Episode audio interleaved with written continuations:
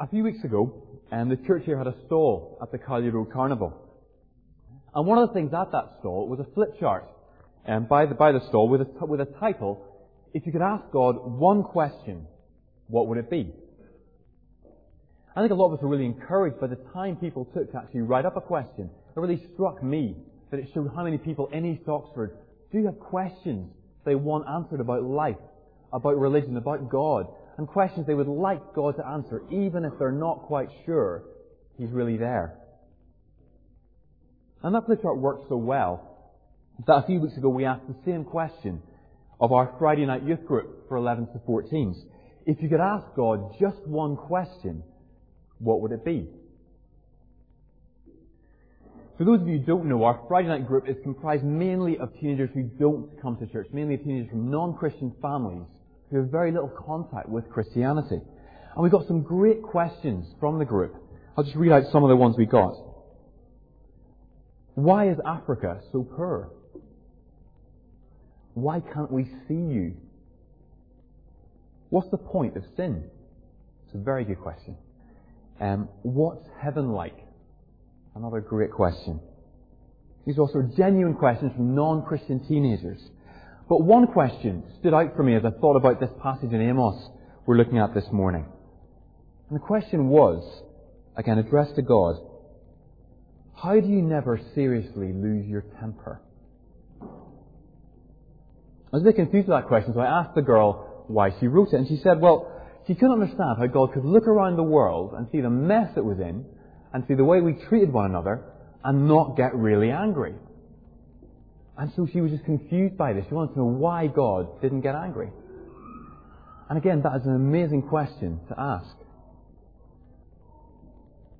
Why does God not get angry with the world we live in? We've already thought this morning about the events on Thursday. Why does God do nothing when terrorists set off a series of explosions in London, killing at least 50 people?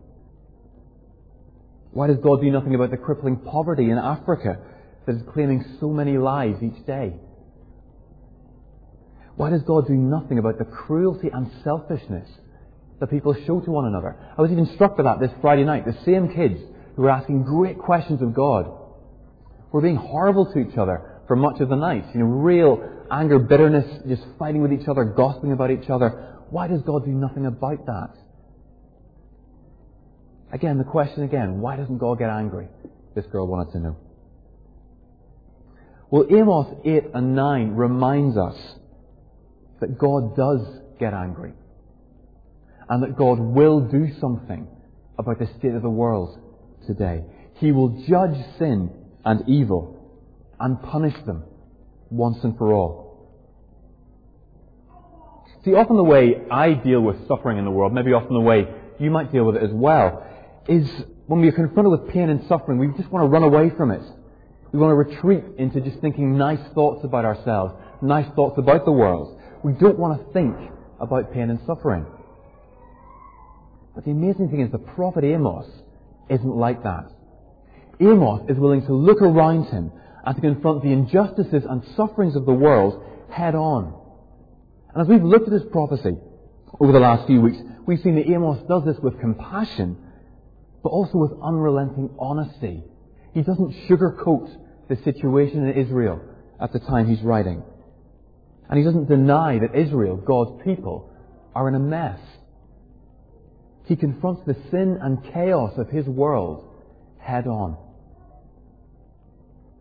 And for these reasons, Amos can be an exhausting book to read.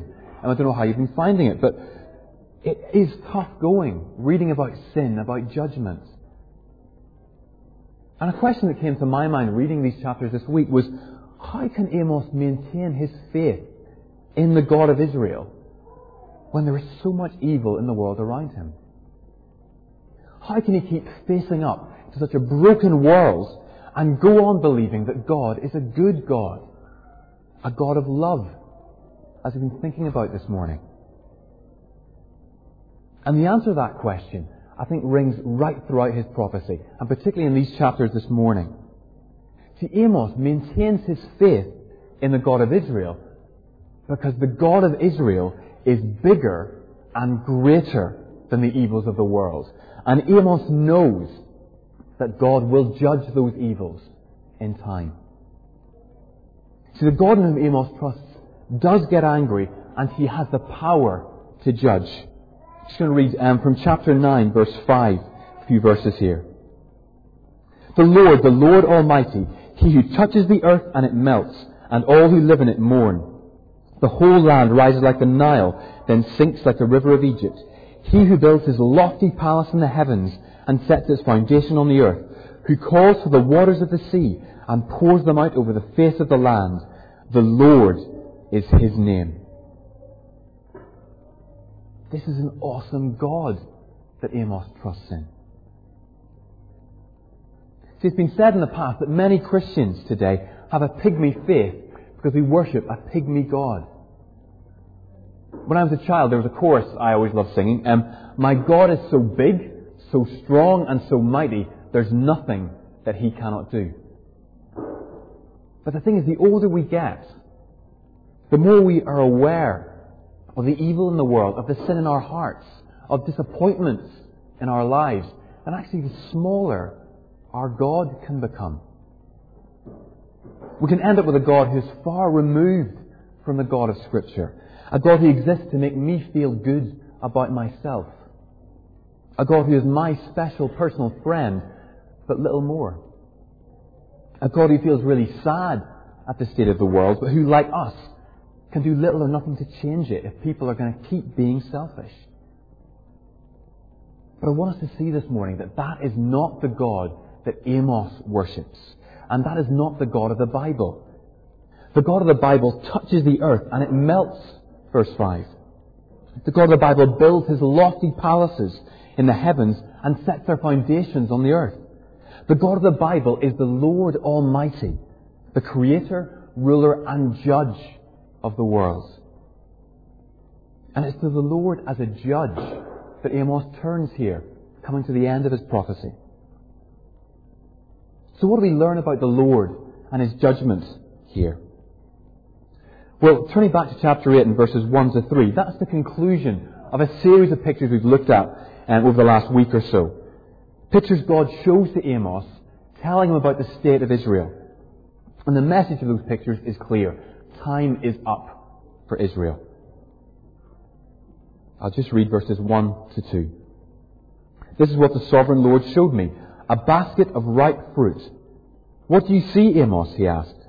A basket of ripe fruit, I answered. Then the Lord said to me, The time is ripe for my people Israel. I will spare them no longer. First of all, realize that God's judgment will come. See, God shows Amos a basket of ripe summer fruit, and it can wait no longer. It must either be eaten or thrown away. And it's the same with Israel. God is telling Amos he will spare them no longer. His judgment is about to fall on them. And when we come to a chapter like this, we've got to remember the context of it. We've got to remember that God has been patient with Israel. The long list of evils and injustices that Israel have accumulated over the years has taken place over centuries. The kings of Israel have rejected God again and again and refused to return to Him, in spite of the presence of prophets like Elijah and Elisha. God has given Israel plenty of opportunities to return to Him, to turn their backs on their disobedient ways and to trust in Him again. And the very words we're looking at this morning, the very words of Amos's prophecy, is another opportunity for them, another chance for them to turn back to God. But in their pride, Israel refuses to listen to God's warnings. We saw last week that the religious establishment in Israel rejected Amos' message of judgment. Amaziah, the priest of Bethel, opposed Amos in chapter 7. See, Israel believed it was a nation that was safe. It believed it had a proud religious tradition, and that that tradition would keep it safe from God's anger. That its religion and its temple and its worship services would keep God on their side. Does that sound familiar at all? See, even today, there are people living in Britain who believe that being born here automatically makes you a Christian. Or people who've maybe gone to churches all their lives and just presume, I am safe from God's anger. God wouldn't be angry at me. People who are proud of their religious tradition, but who are deeply hostile to any talk of God's judgment, or the need to repent, or the need we have to have our sins forgiven. See, Israel felt like that when it heard Amos's message. But Israel was wrong. In fact, God describes his judgment as coming especially on the people who think they're safe from God's anger. Verse 3. In that day, declares the sovereign Lord, the songs in the temple will turn to wailing. Many, many bodies flung everywhere. Silence. It's in the temple that God begins his judgment. See, judgment did come on the nation of Israel in the form of an invasion by the Assyrian Empire in the year 722 BC. The land was devastated, the people carried into exile. And the book of 2 Kings, chapter 17, tells us that story. And this kingdom of Israel that Amos is addressing here never recovered from that invasion. They were scattered around the land. They become what we know as the lost tribes of Israel. And by the time of Jesus, their descendants were known as the Samaritans. They were despised by the other Jews. See, the destruction of Israel, prophesied by Amos, actually happened. It was an historical event. But also for us today, it acts as a picture of God's final judgment on the whole of creation that will come when Jesus returns to judge the living and the dead. See, the Bible is full of these pictures of judgment, especially in the Old Testament. Jesus and the early Christians often talk about events like the flood, like the destruction of Sodom and Gomorrah, like the judgment on the Israelites in the desert. And they saw them as sort of trailers for the final judgment, as guarantees that God will judge in the future because he has judged in the past. And you see, God is compassionate. Amos has shown us that. God is faithful. And God is patient with his world and with his people. But Amos and the other biblical writers are under no illusion. God will judge humanity.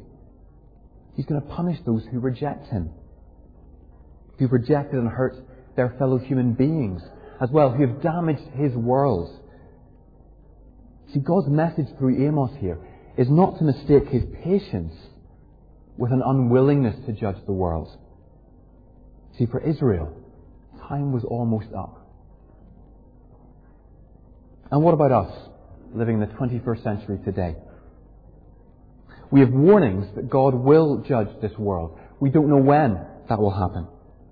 But we are assured by God's word that God's judgment is going to come. And we're called to be ready for it. We're called to run to Jesus and ask Him to make us ready for that, to trust in His death to forgive us and to make us right with God. See, God's judgment is going to come. Even one of the most explicit promises about God's patience in the Bible acknowledges that God's patience will have a limit. These are words from 2 Peter chapter 3 verse 9. Peter writes, The Lord is patient with you, not wanting anyone to perish, but everyone to come to repentance. This is an amazing picture, description of God's patience and desire for people to come to Him.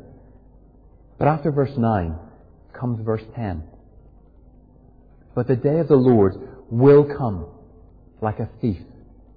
The heavens will disappear in a roar. The elements will be destroyed by fire, and the earth and everything in it will be laid bare. See, God's judgment, Peter says, will come. And God's judgment, Amos says, will come. So firstly, the God that Amos is trusting in here is a judge. But again, that's not much good if he's not a just judge. So that is what Amos shows us next. See, Amos doesn't direct his message of judgment against poor, innocent, unsuspecting people. He directs it at the pride and the arrogant, at those intent on using the people around them to make a profit for themselves. That's verses 4 to 6. Amos says, Hear this, you who trample the needy and do away with the poor of the land, saying, When will the new moon be over that we may sell grain, and the Sabbath be ended that we may market wheat, skimping the measure, boosting the price, and cheating with dishonest scales, buying the poor with silver and the needy for a pair of sandals, selling even the sweepings with the wheat. See, why is God judging this land? Well, Amos tells us. Because the people of Israel trample the needy and do away with the poor. Because the people of Israel profit, value profit and material wealth above their relationship with God. See, the new moon in verse 5, that was a time set aside for God's people to offer up burnt offerings to the Lord. But for the people of Israel, that sort of devotion to God couldn't be over quick enough. The Sabbath was a day set aside each week from work to worship the Lord, to remember His goodness, to remember His rescue of His people from slavery in Egypt. But for Israel, it just got in the way of making money. See, these aren't just good, honest people trying to earn a living in God's eyes. They are dishonest and corrupt traders. They cheat and exploit the poor to the point where some of those poor people are forced to sell themselves as slaves to survive. And they have to sell themselves to the very people who have taken all their money from them. Verse 6. These people are buying the poor with silver, the needy for a pair of sandals. So why is God judging this land? Because Israel tramples on the poor and they treat the Lord with contempt. And you see, these two sins, we might think of them as two sins, but Amos doesn't separate them. Trampling on the poor and treating God with contempt are two sides of the same coin for Amos. They're inextricable to him. And I say this might be surprising because today a lot of people do drive a wedge between those two things, between our attitude towards the poor and our attitude towards God. So we have churches and Christian organizations today who have courageously and sacrificially committed themselves to helping the poor. But often they can be uninterested in growing in the knowledge of God through His words.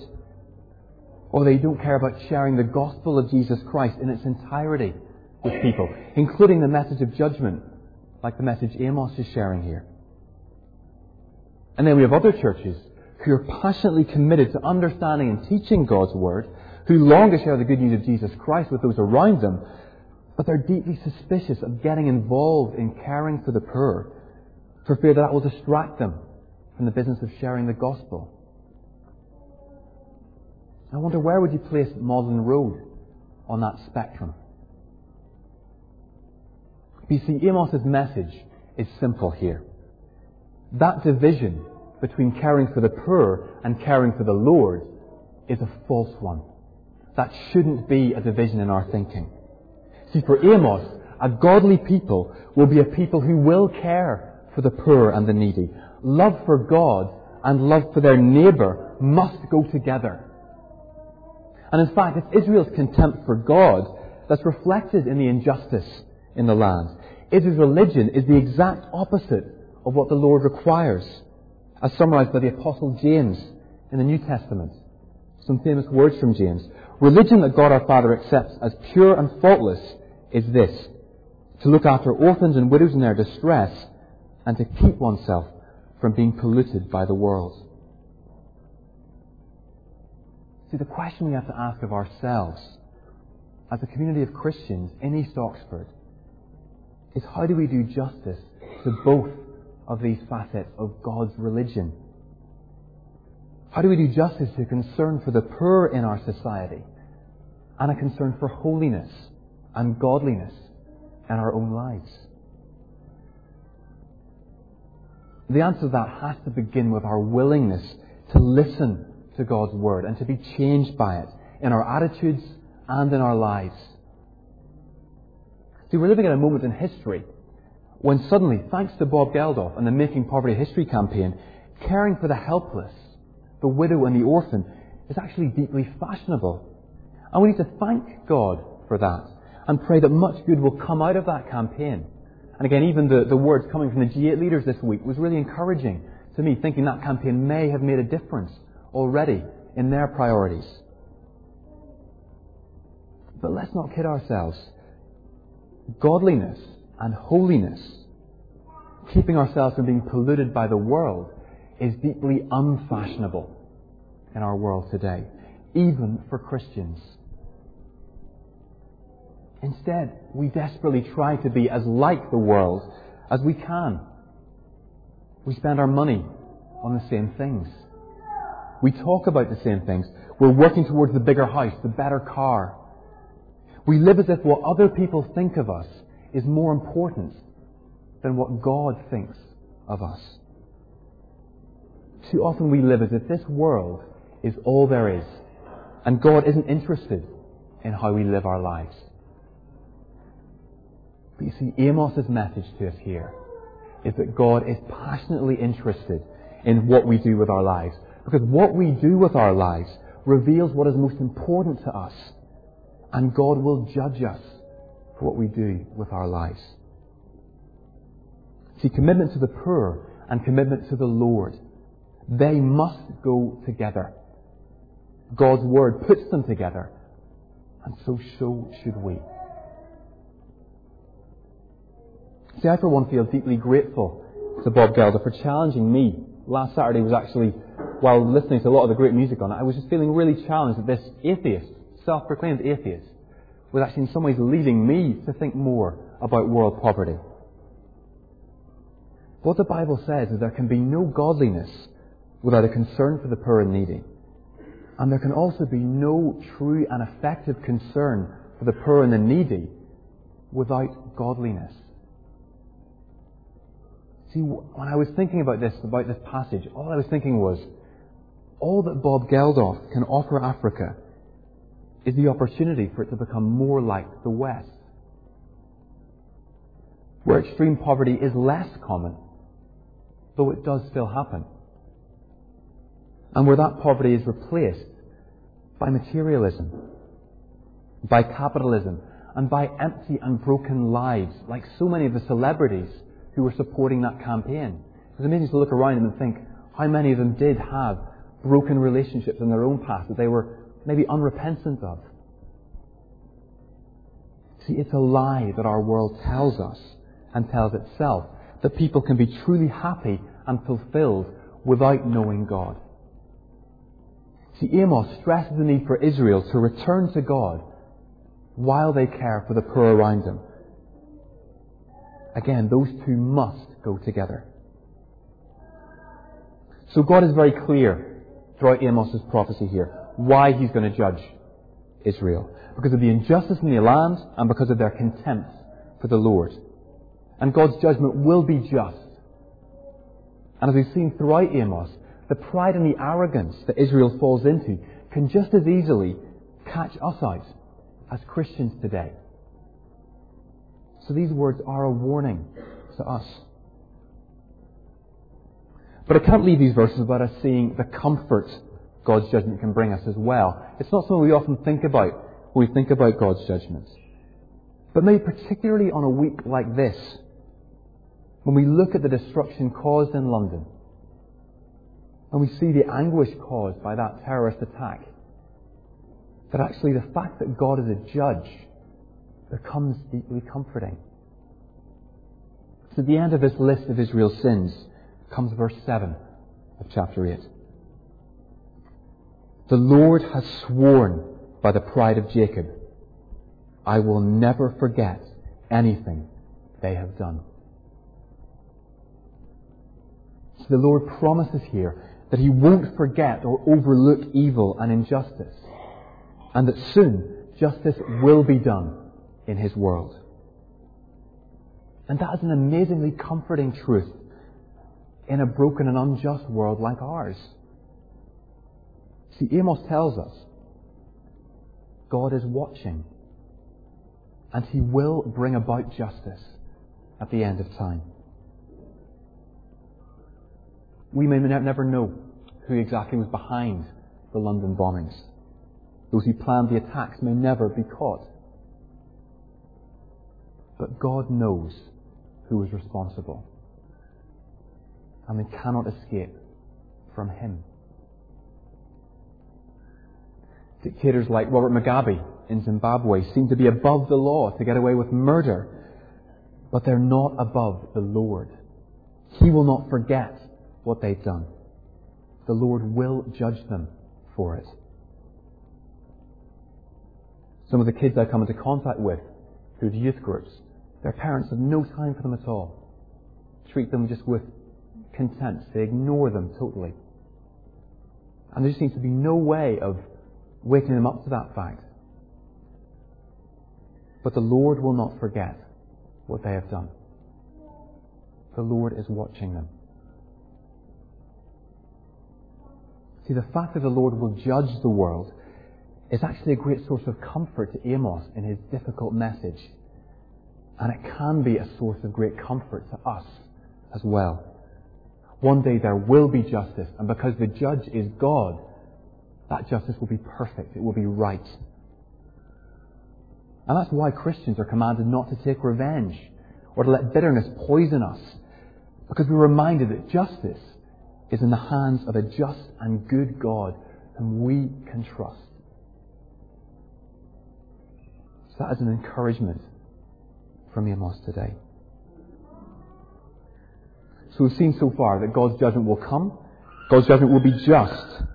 But now more briefly, we do have to confront the fact that God's judgment will be terrifying. See, there's no getting around that. There is comfort to be had. But also for those who do not know God, it will be terrifying.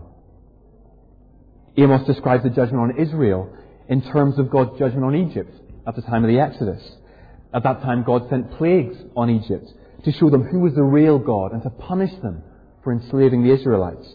And now God says He's going to treat Israel in the same way.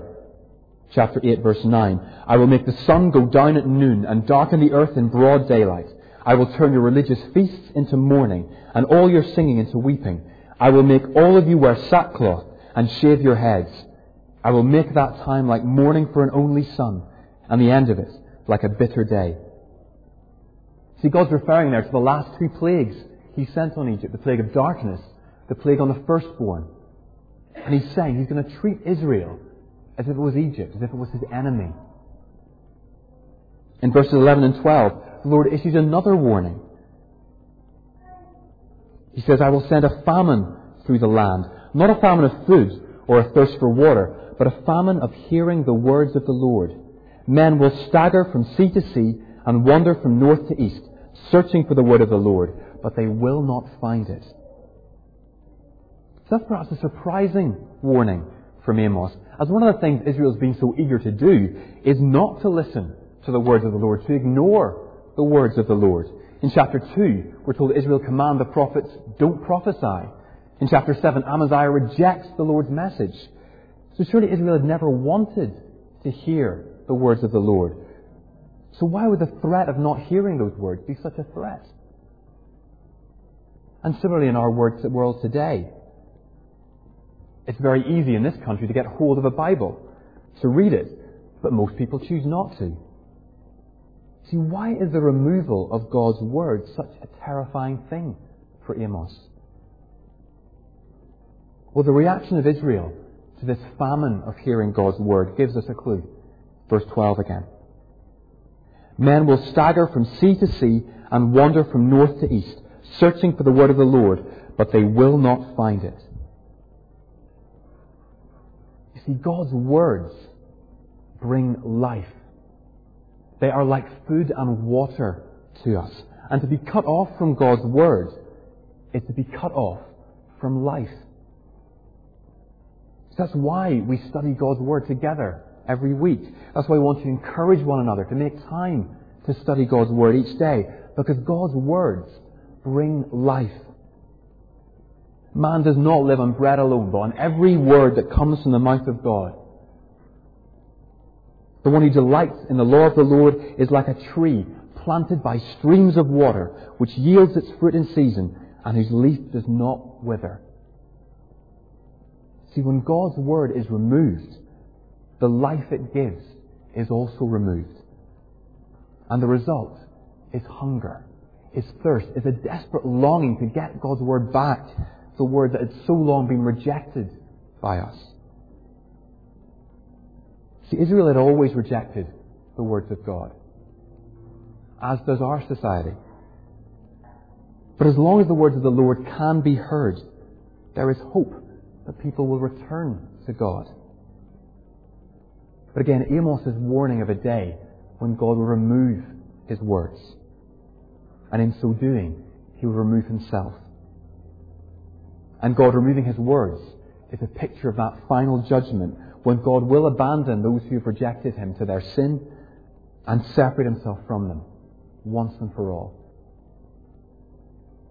We must pray that we will treasure and delight God's word and that we will long to share that with others while there is still time. I mean, much of the rest of this passage is terrifying. We won't have time to go into it. Chapter 9, verses 2 to 4, though, I want just to do before we finish. It's almost a direct paraphrase of Psalm 139. Psalm 139 is one of the most comforting psalms in the Bible. It's got a promise that God will never leave his people. I'll just read a few verses from that. Where can I go from your spirit? Where can I flee from your presence? If I go up to the heavens, you are there. Even there, your hand will guide me. Your right hand will hold me fast. That's a deeply comforting psalm to God's people. But in Amos chapter 9, the same God who's forever with his people will be forever opposed to his enemies. 9 verse 2. Though they dig down to the depths of the grave, from there my hand will take them. Though they climb up to the heavens, from there I will bring them down. See, these are frightening, uncomfortable words of judgment. And they could be summarized in the phrase, if God is against us, then who can be for us? So God's judgment is terrifying, Amos tells us. But I can't leave things there this morning. Partly because I don't want to, but partly because, and mainly because, Amos doesn't leave things there. Amos doesn't leave Israel without hope in the face of God's coming judgment. And he doesn't leave us without hope either. That's chapter 9, verse 8. Just read these out for us. Surely the eyes of the sovereign Lord are on the sinful kingdom I will destroy it from the face of the earth. Yet I will not totally destroy the house of Jacob, declares the Lord. For I will give the command and I will shake the house of Israel among all the nations as grain is shaken in a sieve and not a pebble will reach the ground. All the sinners among my people will die by the sword. All those who say disaster will not overtake or meet us. But you see verse 8 again. God will not totally destroy the house of Jacob. He will distinguish between those who treat him with contempt in their lives and those who trust in him. And even in Amos's day, amazingly, there were still people who trusted in God. So the coming day of judgment on Israel will also be a day of rescue from that judgment. And the same applies to the final day of judgment. See, God has promised He will not totally destroy sinful humanity. He's provided a way for sinful people like you and me to be reconciled to God, to be rescued by God from His judgment. And that rescue is made possible through the death of God's Son, Jesus, on the cross. And even if you turn back to Amos 8, there are shadows of the cross even there in this bleak message of Amos. Amos 8 verse 9. I will make the sun go down at noon and darken the earth in broad daylight. See, there's darkness in the daytime when God judges sin. And there was darkness at noon when Jesus hung on the cross. Jesus was taking God's judgment for our sin on himself so those who trust in him will be rescued from that judgment. Look at the end of verse 10. I will make that time like mourning for an only son, and the end of it like a bitter day. See, the day Jesus died on the cross was a bitter day for God. See, God, the loving Father, chose to punish His only Son, whom He loved passionately, so that people like you and me could escape God's judgment and enjoy life with Him. See, the price God is willing to pay for sinful people like us is staggering. God didn't have to rescue anyone. His justice would have been satisfied if the whole of sinful humanity was judged. But God is not only just. God is gracious and merciful. And His justice and His grace meet at the cross of Jesus. God doesn't leave sin unpunished, but He chooses to punish His Son instead of those who trust in His Son. And then He can welcome us into His kingdom. See, Amos can leave us in no doubt here this morning. God is a God who will judge, and He is a majestic and awe-inspiring and terrifying God. But the most awe-inspiring thing about God is not that He judges. It's not that He controls this world, He rules over it.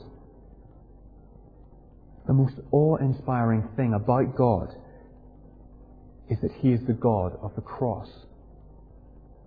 The God who sent His Son to die for sinful, undeserving people like us at great cost to Himself.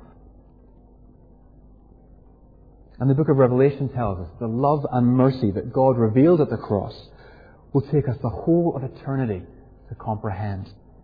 And in fact, we will never fully understand it. But what we can do is know this God. We can know this God who gave up the most precious thing he had to save us from his judgment, to satisfy his justice, so that we can be made right with him. Christ Jesus came into the world to save sinners. Our response must be to trust in Him and to worship Him in our lives and to share that message with others.